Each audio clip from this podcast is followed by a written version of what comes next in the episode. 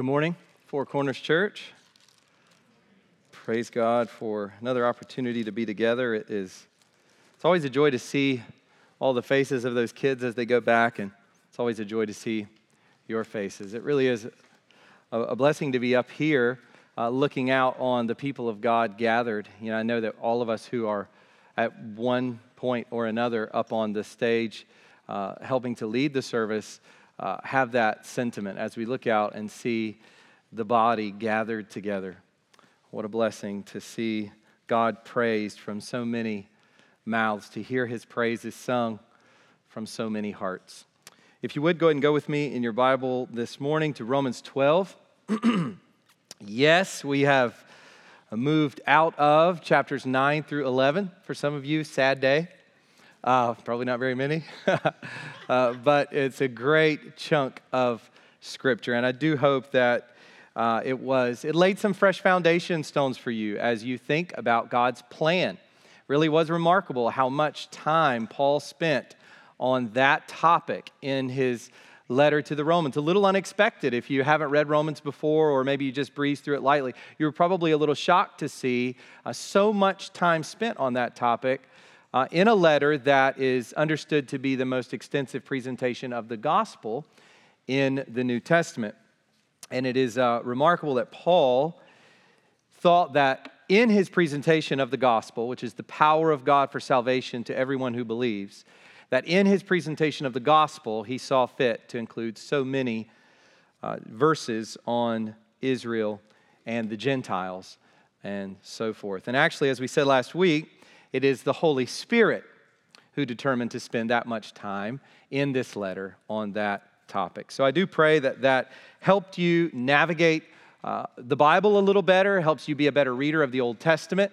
I had some ladies come up to me afterwards and say, as they're going through the chronological Bible reading, that they've been in the prophets and they're seeing the themes in the prophets that are present there in chapters 9 through 11 of Romans. So I just hope that unlocks, uh, in many ways, our reading of God's Word.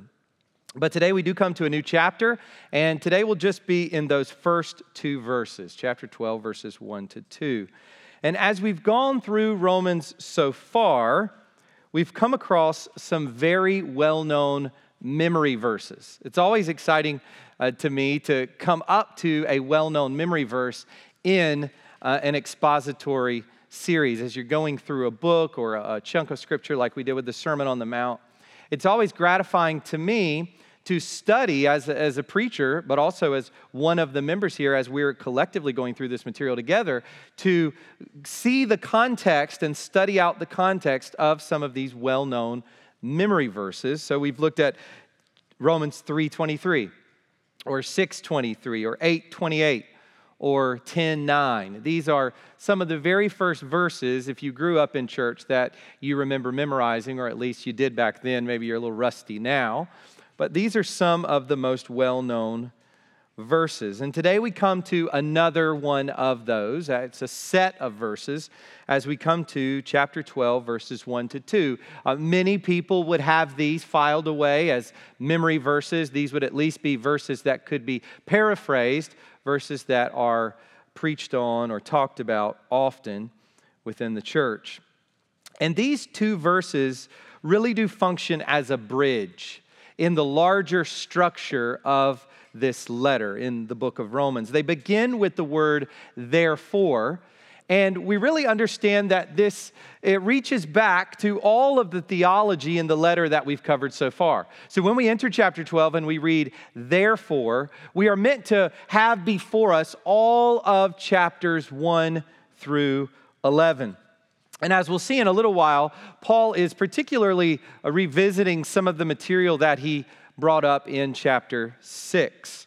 So he's got all of this theology in mind going backwards but these two verses also anticipate all of the ethical teaching that Paul will give in the rest of the letter. So it's bridging the gap between all of that bulky, weighty theological material in 1 through 11 and the very, very practical material that we're going to see, especially in chapter 12, but even into chapters 13 through 15.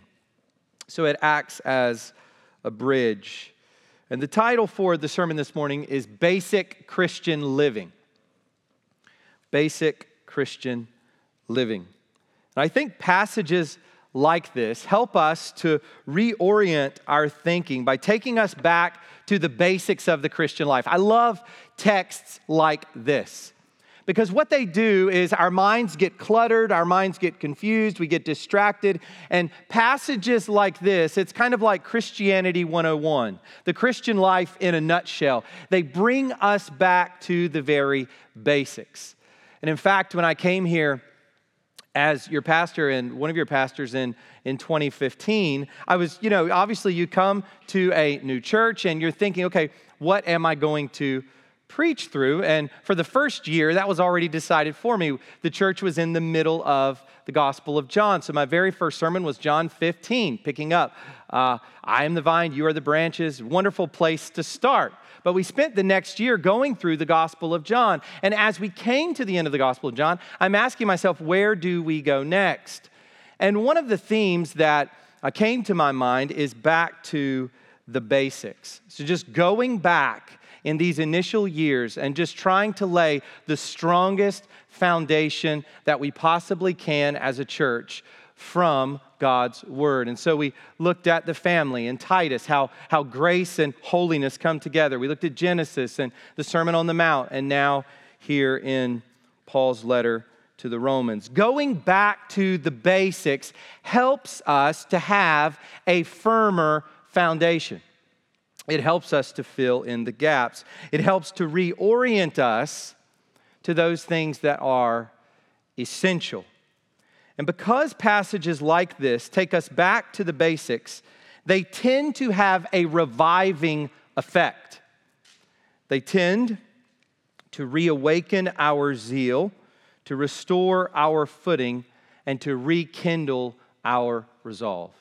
And so I pray that today for all of us, as we look at a text like Romans 12, 1 to 2, that these things will happen in us, that our zeal for the Lord will grow, that our realization of what God's called us to will be clarified, and that we will step out more fervently into the Christian life.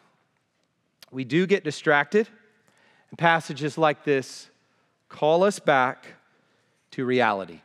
And what we are reading in Romans 12, 1 to 2 really is reality. There are a lot of notions about the Christian life, a lot of ideas about how we are to live as Christians uh, that become kind of cliche or they become slogans and, and we hear these things tossed around and, and what we when we come back to god's word when we come back to these particulars of scripture when we come specifically to a text like this we understand what reality is for the Christian life. So, if you would please go ahead and stand with me. We're going to read these two verses, taking it easy on us today with just these two.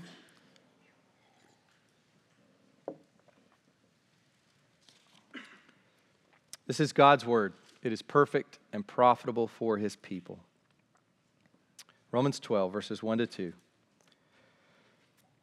I appeal to you, therefore, brothers, by the mercies of God, to present your bodies as a living sacrifice, holy and acceptable to God, which is your spiritual worship. Do not be conformed to this world, but be transformed by the renewal of your mind, that by testing you may discern what is the will of God, what is good and acceptable and perfect. You can go ahead and be seated. Let's go to the Lord in prayer now and ask that He would guide us, that His Spirit would illuminate His word for us, that I would preach clearly and that we would understand clearly, and that we would resolve as we hear to also be those who do. So let's ask the Lord for His grace. Father, we thank you that you have been so kind to us as to bring us to this moment. We thank you that we are here among the people of God. We thank you that we are under uh, the reading and preaching of your word, that we are under the singing of your praises. God, how blessed we are in this moment. So we give you praise. God, we ask that this morning as we go through these two verses that uh, the teaching would be clear, We pray that our hearts would be reawakened, that this would be, that it would function for us as a kind of revival in our souls, that we would go back to the basics of the Christian life, that we would see all of life as worship, and that we would be those who rightly discern and carry out your perfect will. God, would you guide us by your Spirit now? And we thank you uh, that you have saved us in Christ, that by his blood, that precious song, there is a fountain filled with blood. That song that we heard earlier, Lord, we thank you that because we are under the flood of Christ's blood, that we will not have to endure the flood of your wrath. We praise you, God, for Christ, for what he did for us on the cross. We thank you that by his wounds we are healed, that he bore our transgressions on the tree, that he bore the curse for us on the tree. We thank you Father, that all of those ordinances and all of our sins have been nailed to the cross, and that through Christ we are clean and we are free and we have an eternal destiny in your presence. God, we pray that this morning we would be filled with celebration and delight, but also, Lord, that we would be those who mourn, as Jesus calls us to in the Sermon on the Mount, that we would be those who mourn over our sin while we remain in this life knowing that one day we will be comforted. God, we thank you for your word that does all of this in our hearts. We pray that it would do it today. In Jesus' name, amen.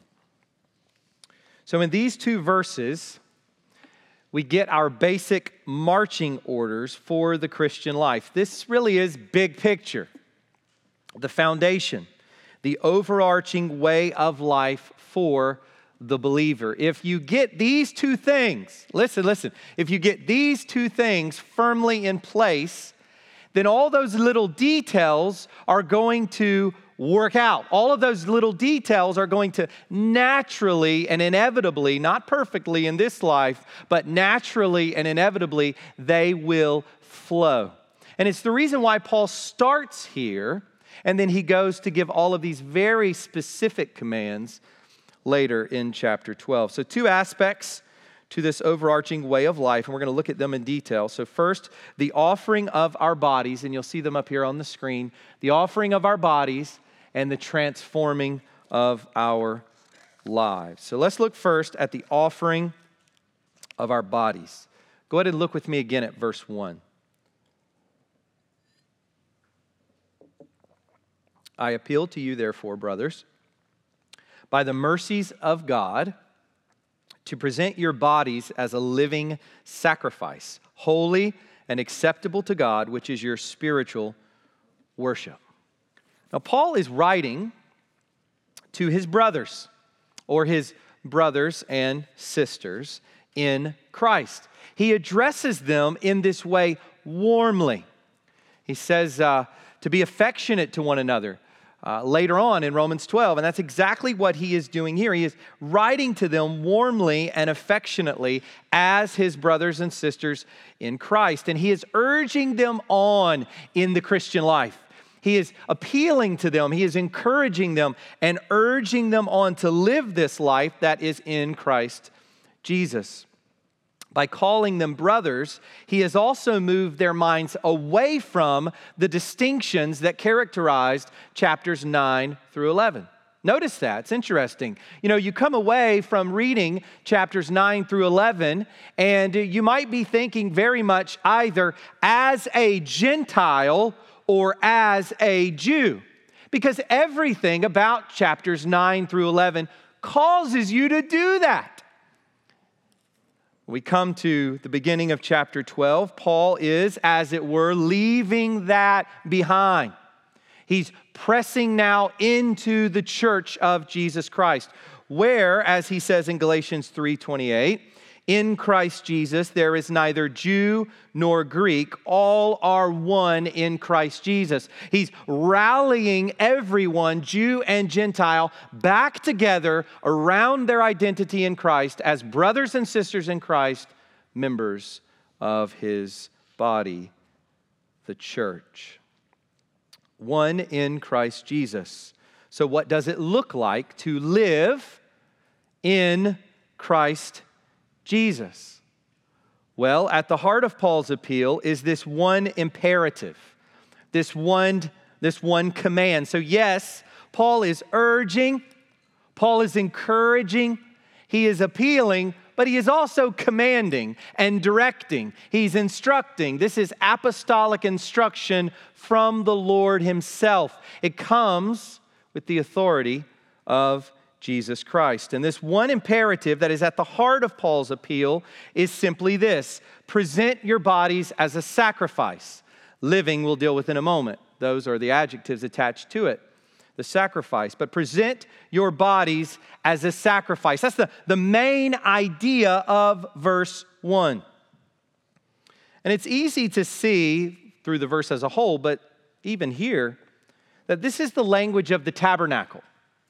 This is what scholars call cultic language. It's cultic in the sense of it has to do with, with the cult, the worship, the, the, the place, the sacred place of worship where, where the worship of God took place, the tabernacle, and later the temple.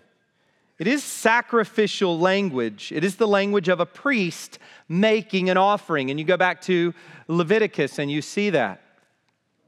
So Paul is calling his readers to act, notice this, both as a priest and as an offering. He is envisioning that his readers are priests and are themselves offerings. We offer and we are the offering. Now, don't get confused here and get crossed up and, and, and uh, think that this is in some way conflicting with Christ as our once for all sacrifice and offering for us as the, the atonement for our sins. That we're, we're not talking about that being something that's in conflict here. We're talking about what it looks like to live as those who are in this Christ, who in a once for all sacrifice paid the penalty for our sins. So we know that Christ Himself, His one time sacrifice, is the fulfillment of the entire sacrificial system. But when we ask ourselves, what does it look like to live as a Christian? When Paul asks himself, what does it look like to live as a Christian? He goes here.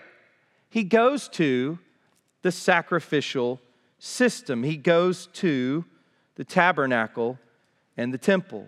And he conceives of believers as priests who are also sacrificial offerings. Now, Paul specifically says here that we are to present or offer our bodies as a sacrifice. Now, some have argued that our bodies is just a stand in for our persons or our whole selves. And so you can go out and read commentators, and some will say uh, that this is the case, that Paul here just uses the word bodies to stand in for our, our entire selves, our persons. But I think that is to generalize what Paul is saying here. He uses the word bodies. Paul is being specific. He recognizes that we are embodied people. We are human beings who, who live in bodies. We are soul and body. He recognizes that we've been renewed on the inside, and yet we carry around what he refers to earlier as these mortal bodies. And you'll notice that this language takes us back to chapter 6. So let me just read a few verses for you. I'm going to let Paul explain himself here by reading a few verses from chapter 6, and you'll kind of understand, I hope you'll understand what he's getting at. So, chapter 6, verses 12 to 13. Let not sin, therefore, reign in your mortal body to make you obey its passions. Do not present your members to sin as instruments for unrighteousness, but present yourselves to God as those who have been brought from death to life, and your members to God as instruments for righteousness. And then, verse 16, if you're in chapter 6, you can look down to verse 16. Do you not know that if you present yourselves to anyone as obedient slaves, you are slaves of the one whom you obey, either of sin which leads to death or of obedience which leads to righteousness. And then verse 19 I am speaking in human terms because of your natural limitations. For just as you once presented your members as members of your body, and we talked about when we, when we looked at those verses, that can involve the mind as well, our entire body, our brain is part of that. So he says, I am speaking in human terms because of your natural limitations. For just as you once presented your members as slaves to impurity and to lawlessness, leading to more lawlessness, so now present your members as slaves to righteousness, leading to sanctification. And all of this presenting of our members, as Paul describes it in chapter 6, must be done because of what Paul describes in chapter 7, verses 22 to 23. For I delight in the law of God. So, this is the experience, what I'm about to read to you at the end, from the end of chapter 7. This is the experience of the Christian. This is what it feels like. This is what it is to be a Christian. He says this For I delight in the law of God in my inner being, but I see in my members, in our mortal bodies, I see in my members another law waging war against the law of my mind and making me captive to the law of sin that dwells in my members. So, Paul here associates the mortal body with indwelling sin. What Paul says here in chapter 12 is a restatement of what he's already said in chapter 6. But by doing this, he is showing how fundamental it is to the Christian life. This is basic Christian living. We must present our bodies as a sacrifice. And then Paul goes on to describe this sacrifice as living, holy, and acceptable or pleasing to God. It is living because we must do it continually. It's an ongoing thing. As those who carry on our lives in this mortal body. You know, the sacrificial victims in the Old Testament, they were brought to the tabernacle or they were brought to the temple and they were sacrificed one time. And that was it. The sacrificial victim was then dead. The sacrifice was over. But Paul is taking us back to the sacrificial system, and he is saying that we are a, to be a living sacrifice. This is ongoing, continual sacrifice. It is holy because it is devoted or consecrated to the Lord. The core idea of holy is to be set apart. Uh, we are our bodies, this sacrifice of our bodies presented to the Lord is to be holy and it is meant to be pleasing, a pleasing and acceptable aroma to the Lord. We read this throughout the, uh, the law. We read this in Leviticus. The, these offerings are made, and when they are made rightly according to God's prescription, then they are pleasing to the Lord. And it's the imagery of the, the, the scent, the smoke rising up. And, and the Lord, it's, it's not, the Lord doesn't have nostrils, but it is, it is God smelling, as it were, the, the pleasingness of this sacrifice. It is right, it is good. And he says, ah, like we do when we smell Indian food, for example, or fill in the blank, whatever it is for you. But it is a pleasing and acceptable aroma to the Lord. So let me just stop here for a moment and consider, I think, some important implications for us. As we, this is kind of dense material as we think about this in the sacrificial system. So let me just give a few implications for us that we can take with us as we leave today. So, first, at the end of the day, and keep this in mind, this is not typically, I think, how we think about it, the Christian life. At the end of the day, it is what we do with our bodies that demonstrates what's going on in our hearts. Let me say that again. It is what we do with our bodies that shows what's going on in our hearts. So let's do away with any kind of sentimental, emotional only, kind of internal sort of religion that just doesn't make its way outside. It just really doesn't make its way to the external. Yes, we know from the Sermon on the Mount in particular that true religion that, that true gospel faith, that true honoring the Lord concerns the heart. And yet, what does James tell us? This is true religion. True religion is what? To keep yourself unstained from the world and to care for orphans and widows. Isn't that interesting? I mean, it, it, you know, someone like Luther comes along and he calls James an epistle of straw because it, it doesn't quite, it, it doesn't quite go with this lofty gospel language that you see from Ephesians and Romans. But isn't it interesting that James, the Lord's half brother, an apostolic writer, says that true religion is this. And he talks about what you do with your hands, he talks about what you do with your money. He talks about what you do with your, with your mouth, your tongue. He talks about the tongue a lot. He talks about what you do with your feet. Worship, showing up on the outside. This is what's going on in the heart. Don't be deceived. Don't be deceived all kinds of fuzzy things can be happening to you on the inside, but unless this shows up in real life, what's going on on the inside, however fuzzy it may be, is not this.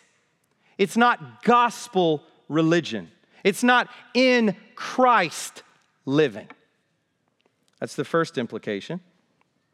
Second, this requires perseverance because it will never end in this life. I should say, in this life, not never, because it will end, but not as long as you are breathing in this life with your lungs. This requires much perseverance. And it tells us, those of you who are older, you think you've arrived, you think you have arrived, you never outgrow this. What Paul is laying out here is something for the young and the very, very old. We never outgrow what Paul is calling us to here. And I am convinced in, that, that a lot of believers, as they, as they grow up and they get more, more knowledge, they've been in the church longer, there is a tendency to kind of settle in to rest on our laurels, to rest on years and years of faithful ministry, years and years of knowledge, and to forget that we are called daily to be a living sacrifice right up until death. Till death do you part. A living sacrifice. You will never outgrow this, and you'll never go on vacation from this.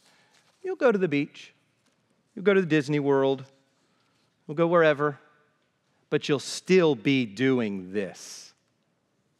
Third, this brings what is holy or what is sacred and puts it right down into the messiness of everyday life. Isn't it fascinating? I mean, if you would have lived in ancient Israel and you would have been around the tabernacle or the temple, it would have been pretty awe inspiring. It would, have, been, it would have been pretty awesome. I mean, the tabernacle was uh, not really something all that great to look at, but when you considered that, it's, that everyone surrounded it, and when you considered what God did to manifest his power and his judgment there and his grace in that place, and then when you get to the temple, these amazing structures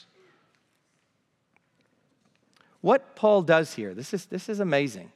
What Paul does here is he takes all the sacredness packed into the tabernacle and packed into the temple, all that saturated sacredness, and he disperses it, disperses it out in all of the little tiny affairs of our daily living.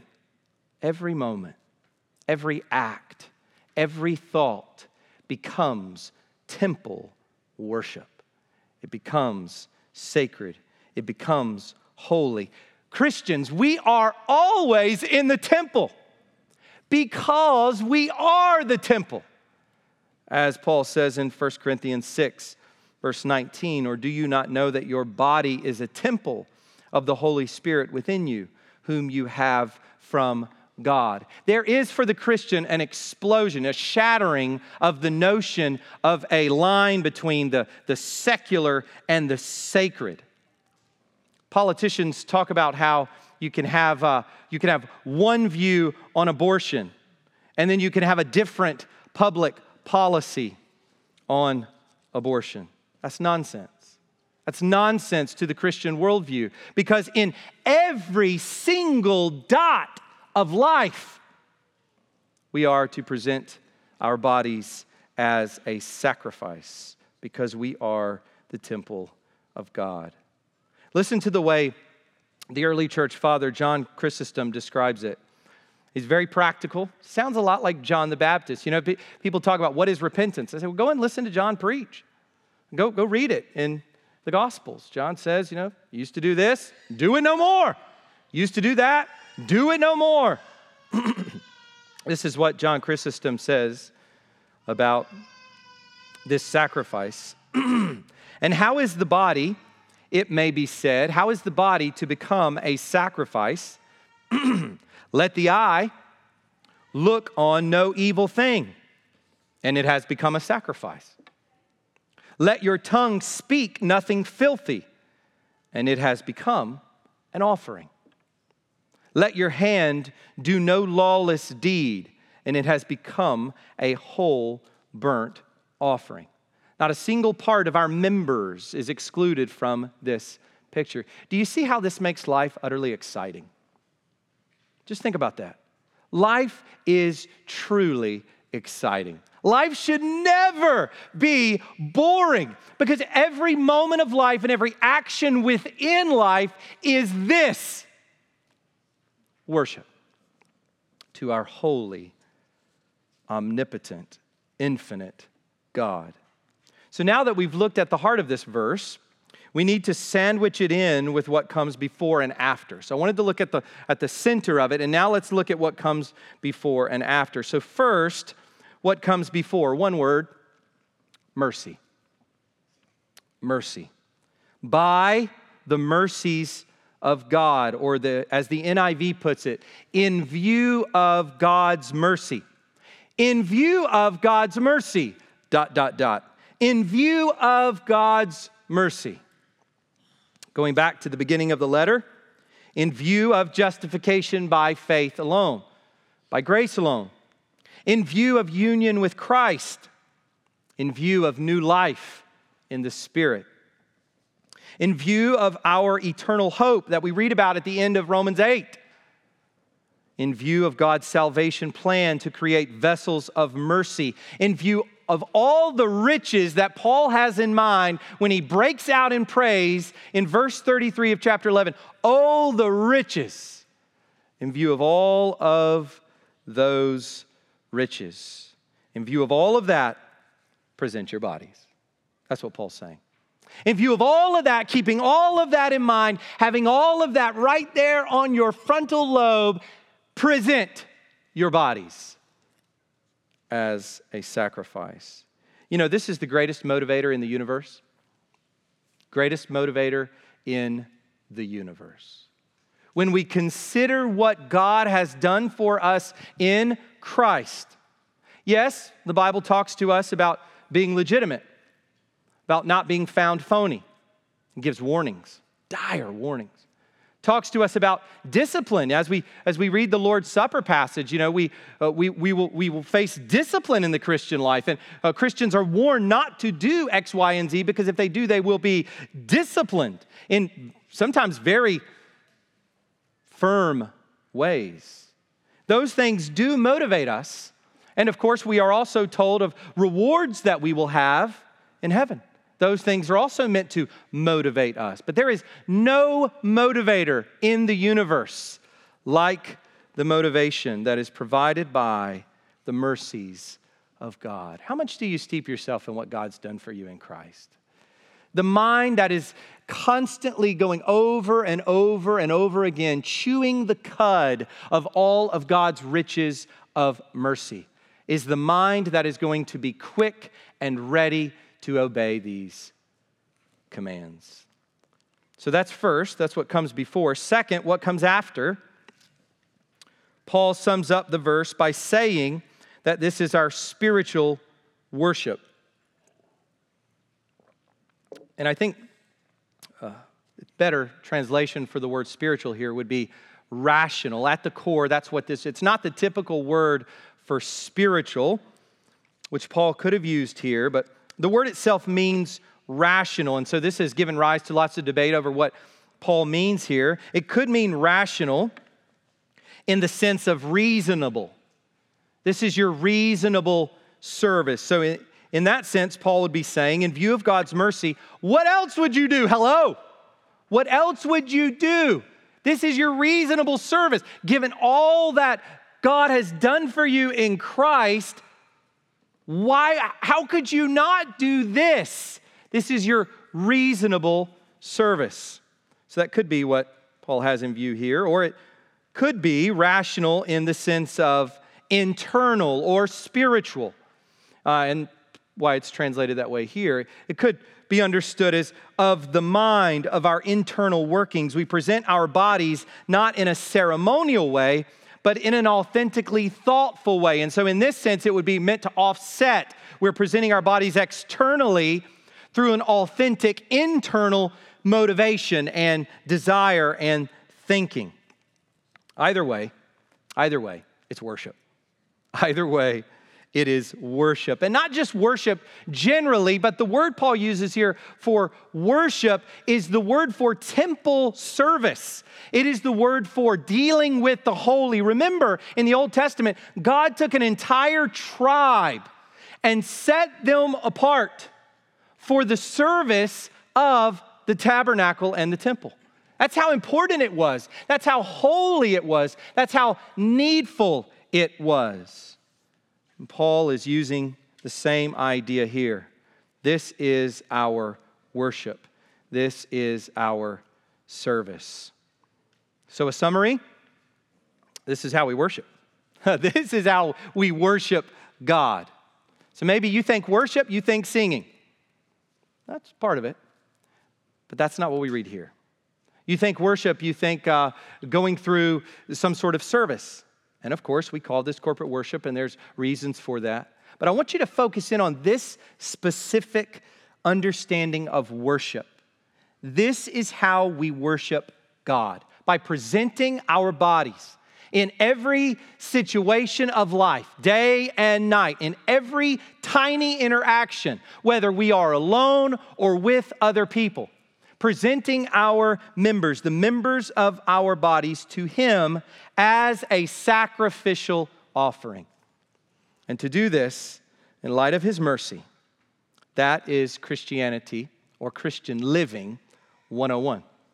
That is what it looks like to live the Christian life. So let's go on to our second point now as Paul goes through and we'll look at another aspect in verse 2.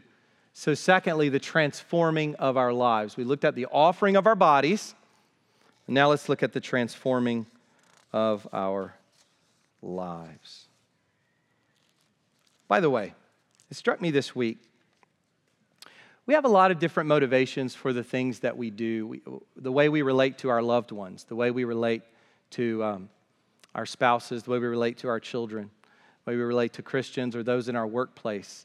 And what I would encourage us to do is to begin to replace systematically all of those motivations with the very explicit priority motivation of, I want to please the Lord. I want to please the Lord. Why am I doing this with my children? I want to please the Lord. Why am I, am I speaking this way to this person who's driving me crazy or irritating me at work? Because I want to please the Lord because I'm presenting right now my body as a sacrifice to the Lord. And you will begin to be able to look through or past all the imperfections and all the frustrating things about the, the fallen, sinful human beings in your life, which you're included in that. We all are. You'll begin to be able to look past all of that because you are serving Christ. You're serving God. You're offering your tongue and your hands and your feet to the Lord. So let's look at verse 2 the transforming of our lives. Do not be conformed to this world, but be transformed by the renewal of your mind, that by testing you may discern what is the will of God, what is good and acceptable and perfect. The heart of Paul's appeal in verse 2 is to be transformed. Just as it was in verse 1 to present our bodies as a sacrifice, here it is to be transformed. The present tense of these verbs tells us that this is an ongoing norm in the Christian life. It is normal for us to be in a state of being transformed. This is what it is to be a Christian. And interestingly, it is the word used for the transfiguration of Christ. He's, he's transfigured, he's transformed before the apostles as they're looking on, as they're looking at him, seeing his glory. And, and we get this kind of connection in 2 Corinthians 3:18, where Paul talks about beholding the glory of the Lord. He says, Beholding the glory of the Lord, we are being transformed into the same image from one degree of glory to another. So we're going to see this in a moment a little bit more, but at the very least, what that means is that it's, it's as we take in the glory of Christ, the riches of Christ, that we will become more and more like Christ. Christ has to be our meditation.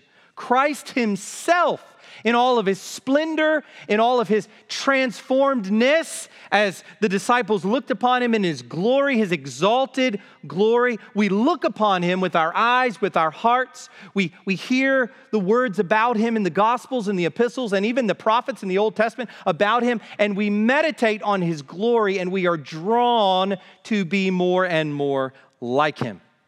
We are transformed into his likeness. So let me just say this Christian, you are being transformed. You may not feel like that uh, sometimes, but you are, as a Christian, being transformed. But I want you to notice here that there is no room for passivity. I think a lot of Christians think passively about the Christian life. And you know, we kind of beat up in chapter six on the whole idea of let go and let God, and you understand what people mean when they say that. You know, the, at, at the best case, you understand what people mean when they say let go and let God. You understand that. But the idea of let go and let God breeds a kind of passivity in the Christian life. It's almost just a, a sort of a, a, meditation kind of thing where you just sit there and you, you still yourself, you quiet yourself, and then God just sort of drops things. He just starts dropping things on you holiness and sanctification, growth, just drops them on your lap. And there you go, you received it. Paul doesn't allow us to go there in this verse, a passive kind of Christian life. Paul gives this as a command. Isn't that interesting? He doesn't say you will be transformed. Just wait on it. Hang tight. It's going to happen. We get other verses like that that would telling us that we're going to be transformed, but here it is issued as a command. Be transformed. It is something that we must do. There is no sitting on the sidelines just waiting for God to work. The Christian life is fervent.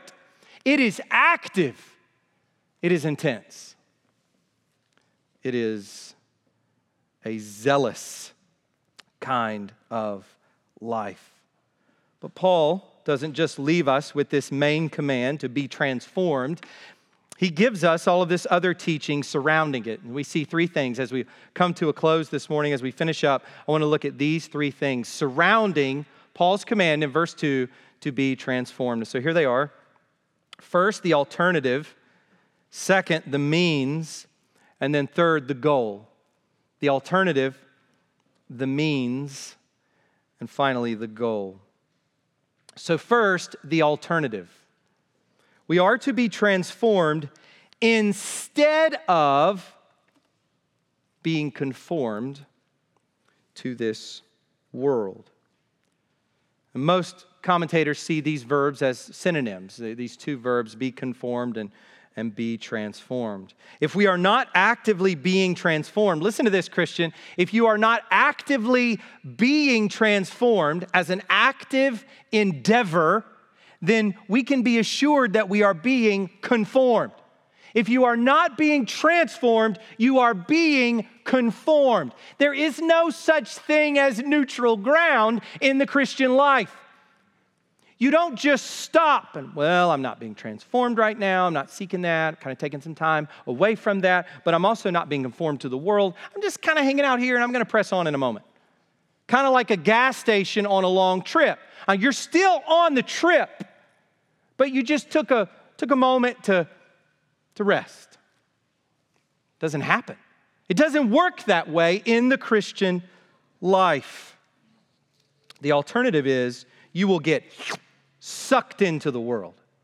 As quickly as you let go of being transformed, you will be sucked into the way of the world.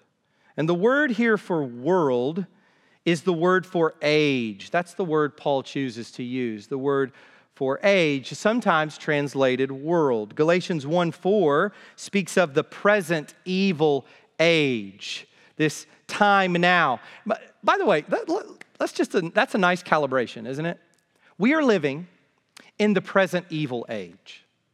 So, for those of us who just so find the world so tantalizing, all of its sparkly bits, all of the allurements of the world, all the pursuits of the world, know this, be reminded of this, that it is called the present evil age. And by the way, it is ruled by the God of this world, Satan, the prince of the power of the air. So, what does this being conformed to the world look like, this alternative to being transformed? Well, 1 John 2:16 tells us, brings us back to Eden, for all that is in the world, the desires of the flesh and the desires of the eyes and the pride of life. Man, we all know what those three things feel like in the soul. How alluring each of those things are.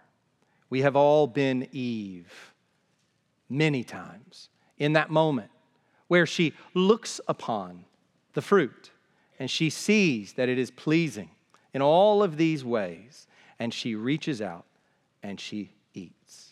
We have all been there. We are there in our lives. And all of these things, desires of the flesh, desires of the eyes, and pride of life, is not from the Father, but is from the world. So, John gives us a summary of worldliness.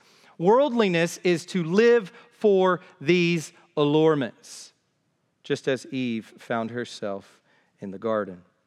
And what's going to happen to this world with all of its allurements? 1 John 2 17, and the world is passing away. And the world is passing away along with its desires. But whoever does the will of God abides forever. All the most beautiful people on the planet are going to end up as rotting corpses. Think about that. The next time you're tempted to lust, the next time that you're tempted to make sure you're so very nicely dolled up or manicured so that others will look upon you, think of that. It all is passing away. And the lust of it but he who does the will of God abides forever. The world, it's going. It's just a matter of time. Right now, it looks nice, like that flower that comes up, but it's a fading flower. The world is a fading flower. Our lives in the world are a fading flower. And all the pleasures of this life fade. But the one who does the will of God abides forever. So, what is the world? One commentator puts it so nicely. He says it is that floating mass of thoughts, opinions, maxims, speculations, hopes, impulses, aims, aspirations at any time current in the world which it may be impossible to seize and accurately define, but which constitute a most real and effective power, being the moral or immoral atmosphere which at every moment of our lives we inhale again, inevitably, to exhale. So we have to ask ourselves first do we recognize this is happening? Or are we just moving along in life naively, stupidly? Just, just like we're on a, like we're on an escalator, just sort of moving along, and we're just breathing in the world, just sucking it in, and it's covering our lungs. It's covering everything inside of us. And then we're puffing it back out on everyone around us. Worldliness, being conformed to this world. So let me just ask you in what ways are you being conformed to this world? Those things I just read earlier all the opinions, thoughts, and speculations, and aspirations, and dreams, and everything of the world? Is that where your head's at? Is that where your heart's at? Listen to the apostle. Do not be conformed to the world, but be transformed. And that leads us to our second, uh, second point under this one the means.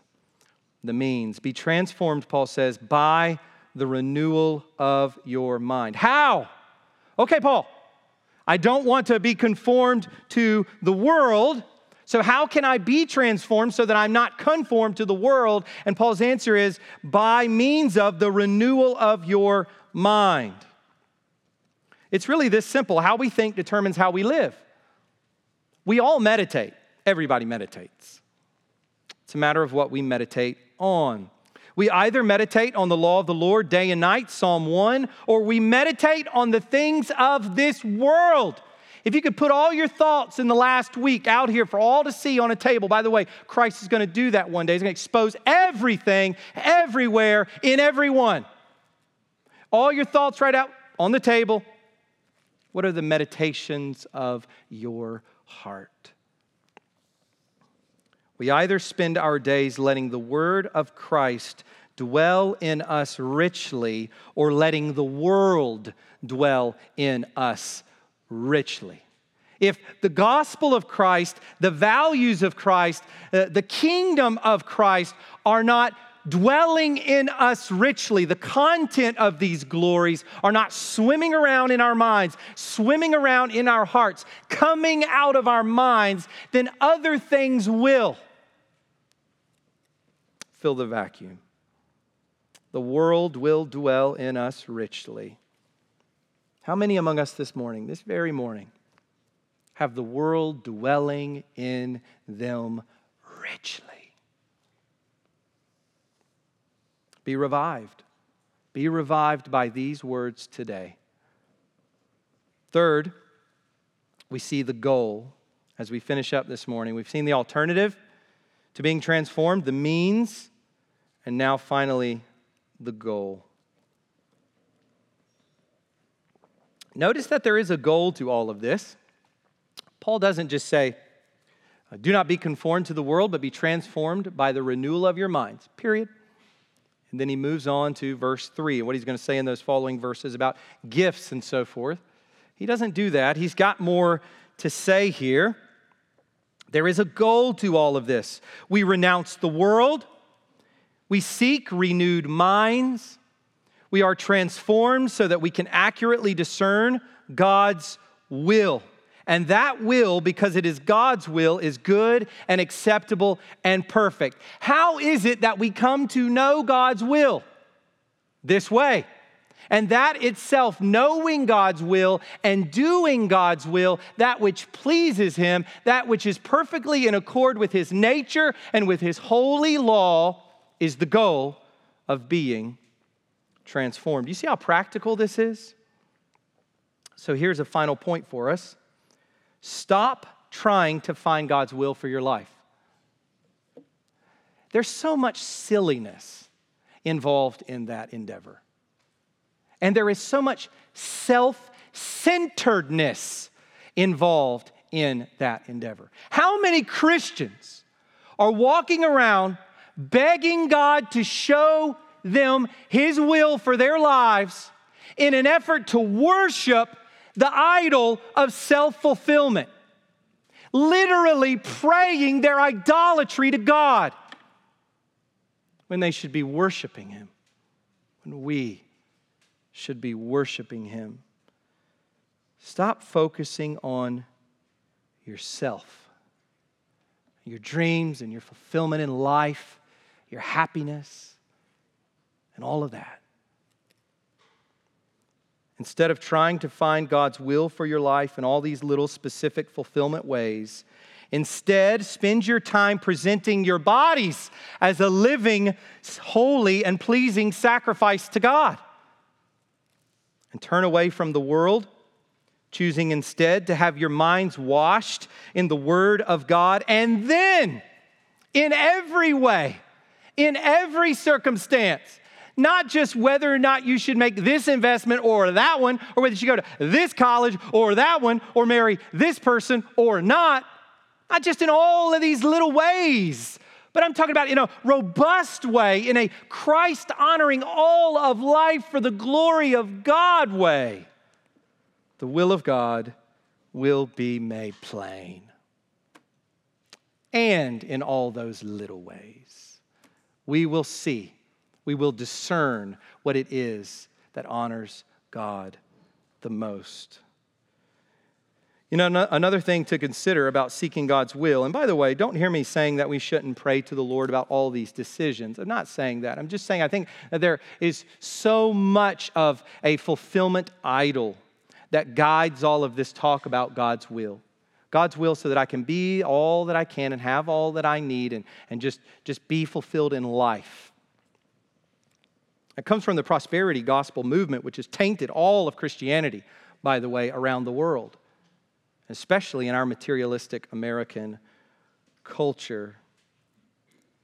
So let me just encourage you with this last thing. Often we want God's will without this pathway. We want God's will. We want God to show us what to do, don't we? But we don't want to present our bodies as a sacrifice to God. Oh, we don't want to spend our days and nights meditating on His Word so that it dwells in us richly, so that we'll be transformed and be able to discern rightly God's will. We just want what God can give us. We just want it now. We just want this, and we're going to pray because we're Christians and God's supposed to hear us. I mean, He's our Father. Abba, Abba, do this for me.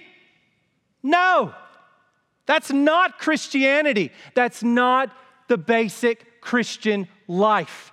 This is presenting our bodies as a living sacrifice, holy and acceptable to God. Do not be conformed, but be transformed. Where we bypass mind renewal and life transformation, we are left only with worldliness and a lack of discernment. That's where you're left. Seeking God's will without these things leads to worldliness and a lack of discernment. Let's pray.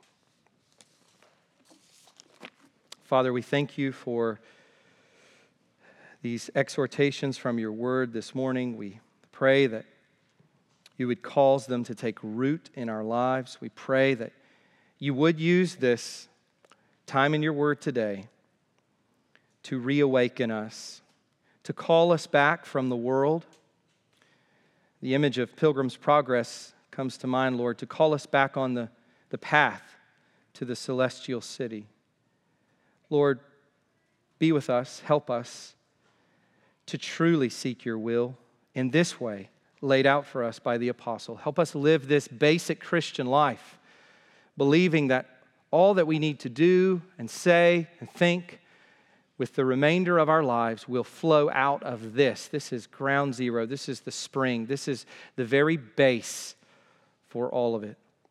Father, would you help us by your Spirit to apply these words? Would you work to apply them to our hearts? We ask you now to be with us as we uh, participate in the Lord's Supper, this very sacred time, Lord, where we, we get to see visualized for us the gospel of Christ. Lord, would we leave this sacred moment and remember that all of life is sacred, as we saw today. And would this time communing together with each other and with Christ, would it strengthen us for the week ahead? In Jesus' name, amen.